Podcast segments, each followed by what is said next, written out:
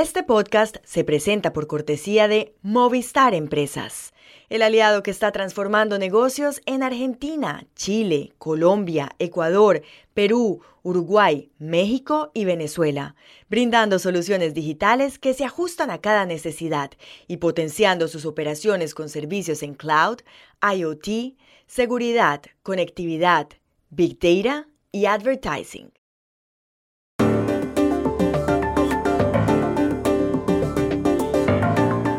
Una corte de apelaciones de Washington decidió ayer que Donald Trump no goza de inmunidad jurídica por sus actos cuando fue presidente de Estados Unidos.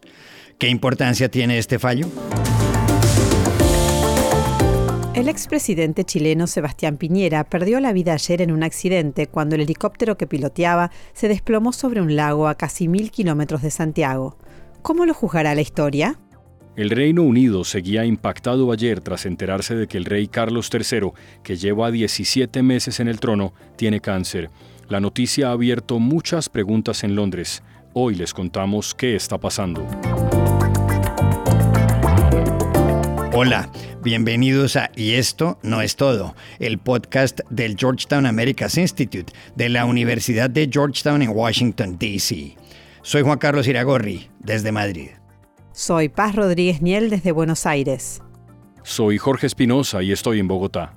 Es miércoles 7 de febrero y esto es todo lo que usted debería saber hoy.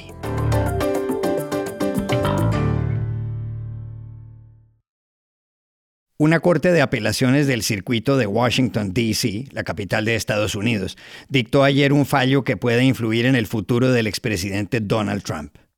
Según el fallo, Donald Trump no goza de inmunidad jurídica por los actos que realizó durante su gobierno, es decir, entre el 20 de enero de 2017 y el 20 de enero de 2021. La Corte de Apelaciones resolvió de esa forma un recurso de los abogados del expresidente. Para ellos, Trump no puede ser procesado por su eventual apoyo al asalto al Capitolio en Washington el 6 de enero de 2021. Ayer, cuando le preguntaron por el asunto, el Speaker of the House o presidente de la Cámara de Representantes, el republicano Mike Johnson, dijo que la justicia viene persiguiendo a Trump por razones políticas. I believe that they've been after uh, President Trump for partisan political purposes. I think that's obvious, and, and we call it lawfare, and I think there's no other way to describe it. Donald Trump se convertirá casi con toda seguridad en el candidato republicano que enfrentará nuevamente al actual presidente, Joe Biden, en las elecciones que tendrán lugar en nueve meses. ¿Por qué es importante el fallo de la Corte de Apelaciones que se conoció ayer? Para saberlo llamamos a Washington, D.C., a nuestra analista política Dori Toribio. Juan Carlos, esto es importante porque es la primera vez que una Corte de Apelaciones se pronuncia sobre lo que está aquí de fondo. La pregunta que lleva meses sobrevolando Washington y es si los expresidentes pueden ser procesados por la vía penal por cosas que hicieron cuando estaban en la Casa Blanca. Y lo que responde la Corte ahora es que sí. Es importante que recordemos el contexto en el que esto se produce. Este es el caso en el que Trump fue imputado en agosto del año pasado aquí en Washington por fraude e interferencia para intentar cambiar los resultados de las elecciones de 2020. Lo que ocurrió después, en este caso, que es el más grave de todos los que enfrenta Trump, es que el expresidente presentó un recurso alegando que no puede ser acusado porque está protegido por la inmunidad presidencial, ya que los hechos por los que se le imputa ocurrieron cuando aún era presidente de Estados Unidos y él solo estaba cumpliendo con sus funciones, dijo. La jueza del caso, Tania Chutkan, rechazó entonces archivar este asunto diciendo que ser presidente no le da a una persona un salvoconducto de por vida para evitar la cárcel y el fiscal al mando del caso, Jack Smith, añadió después que la Constitución no menciona inmunidad alguna para los expresidentes y que además los hechos ocurridos, como el asalto al Capitolio, no formaban parte de los deberes oficiales de un presidente. Y esto mismo es lo que ha confirmado ahora la Corte de Apelaciones. A los efectos de este caso penal, el expresidente Trump se ha convertido en el ciudadano Trump, como cualquier otro acusado penal. Nadie está por encima de la ley, dice la decisión. Esto es un golpe duro a la defensa de Trump, pero ojo, también puede llegar a beneficiarle, porque lo que pasará a partir de ahora es que los abogados del expresidente van a presentar varios recursos y planean llegar hasta la Corte Suprema. A efectos prácticos, lo que esto significa es que el juicio contra Trump queda de momento en el aire. Estaba previsto que empezara el 4 de marzo, pero ya ha sido aplazado indefinidamente. Y todo depende ahora de si el alto tribunal acepta estudiar este caso y cuándo. Recordemos que la estrategia de la defensa de Trump ha sido desde el principio intentar retrasar los juicios hasta después de las elecciones de noviembre. En cualquier caso, y con esto termino, los ojos pasan ahora a la Corte Suprema que ya tiene un papel muy importante en estas elecciones de 2024 y ya está estudiando otro caso relacionado con Trump y los comicios. Precisamente mañana comienzan los argumentos orales en la Corte en torno al caso de Colorado, donde la justicia ha prohibido a Trump presentarse a las primarias y que su nombre aparezca en las papeletas por haber violado la enmienda 14 de la Constitución al participar en una insurrección, es decir, en el asalto al Capitolio del 6 de enero.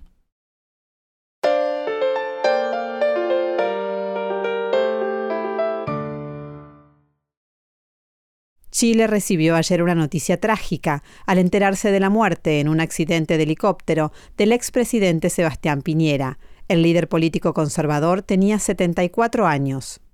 Piñera perdió la vida cuando la aeronave que pilotaba se vino abajo sobre el lago Ranco, más de 900 kilómetros al sur de Santiago. Había mal tiempo. Piñera acababa de almorzar con su amigo, el empresario José Cox. Junto a él volaban su hermana Magdalena y otras dos personas que lograron nadar y salvarse. Piñera no lo consiguió. El helicóptero fue encontrado a 28 metros de profundidad.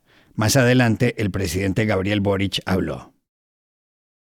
El presidente Piñera contribuyó desde su visión a construir grandes acuerdos por el bien de la patria.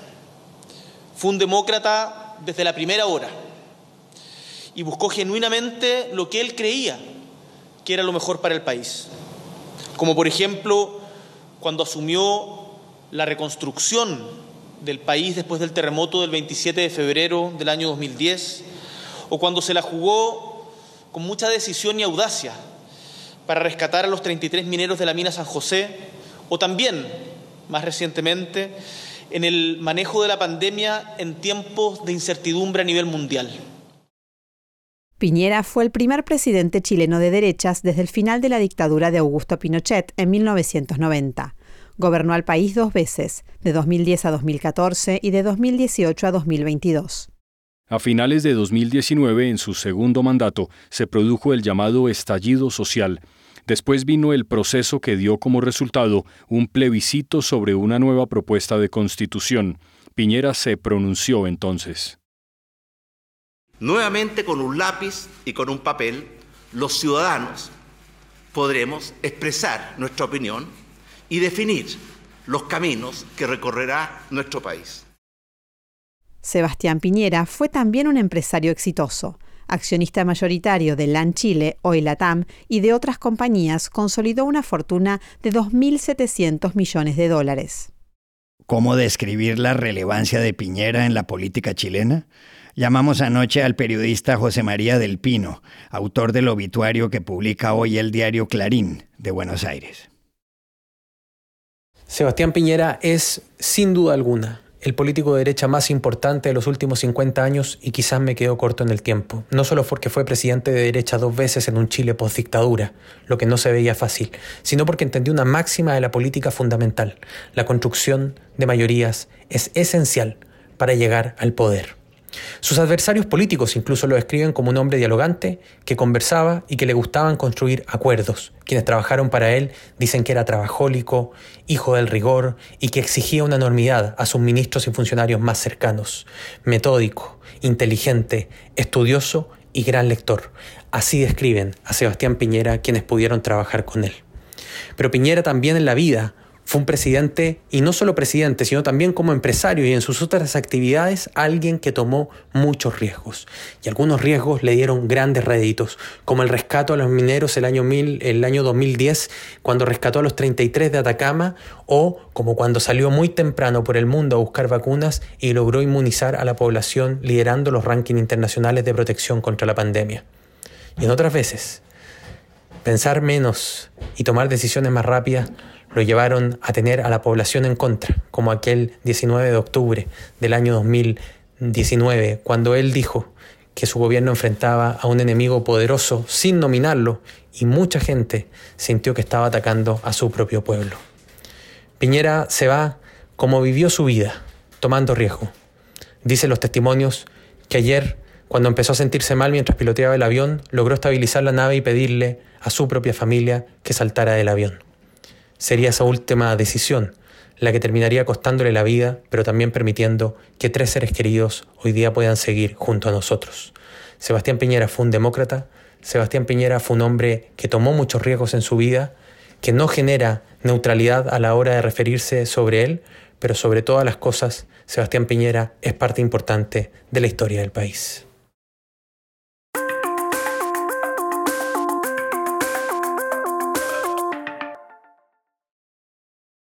Este podcast se presenta por cortesía de Bancolombia y de su proyecto Orígenes.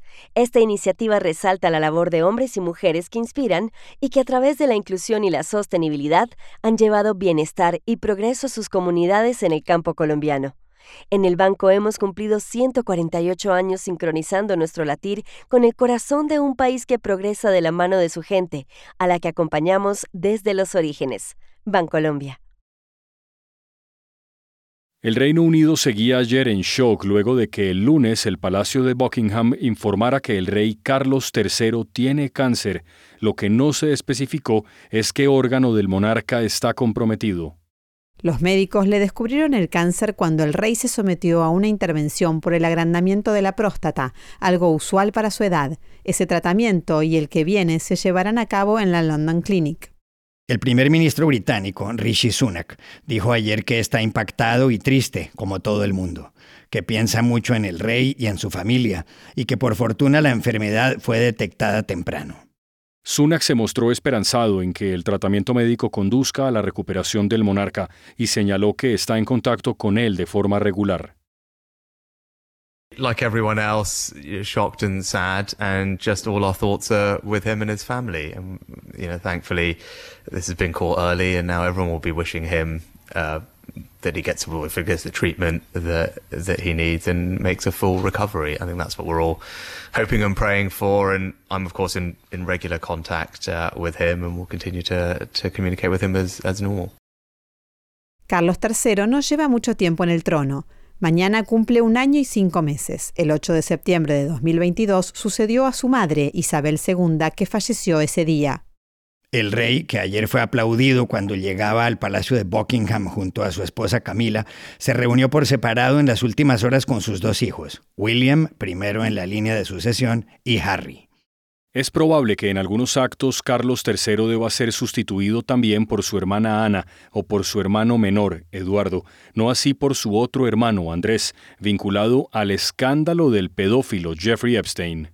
La enfermedad del rey ha puesto de presente, de todas maneras, una serie de inquietudes. Sobre ellas hablamos anoche en Londres con Cecilia Massa, corresponsal de Onda Cero Radio, La Razón y El Confidencial.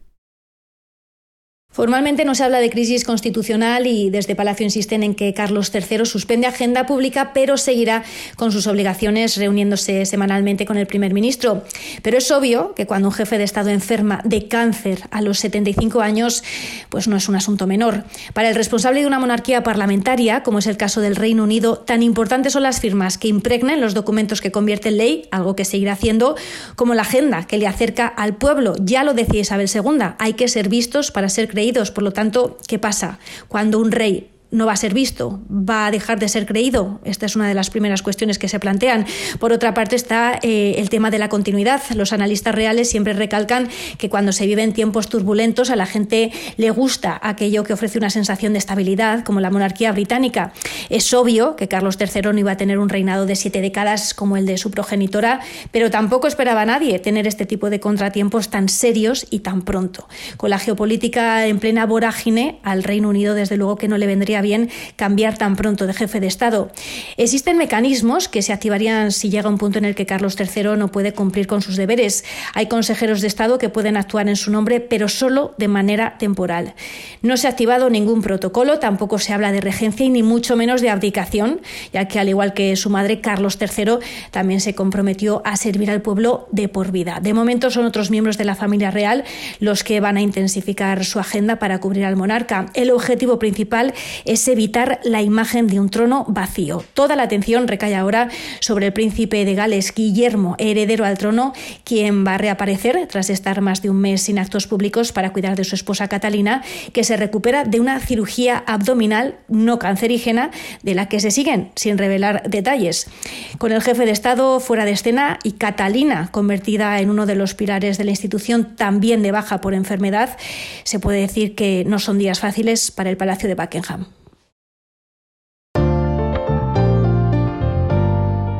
Y estas son otras cosas que usted también debería saber hoy.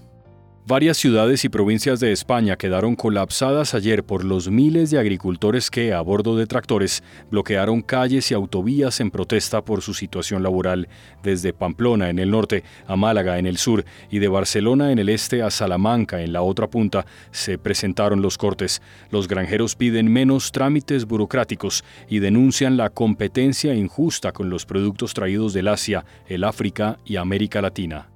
Parece aclararse la razón por la cual una puerta de emergencia de un Boeing 737 MAX de Alaska Airlines se desprendió del fuselaje a 14.800 pies de altura el 5 de enero. La razón es que le faltaban cuatro tornillos, cuatro pernos para ser más exactos. Así lo informó ayer la Junta Nacional de Seguridad en el Transporte estadounidense, la NTSB por sus siglas en inglés. Esa aeronave debió regresar de emergencia a Portland, en Oregon. El año pasado hubo 10 ataques mortales en todo el mundo por mordiscos de tiburón. La cifra equivale al doble de los registrados en 2021.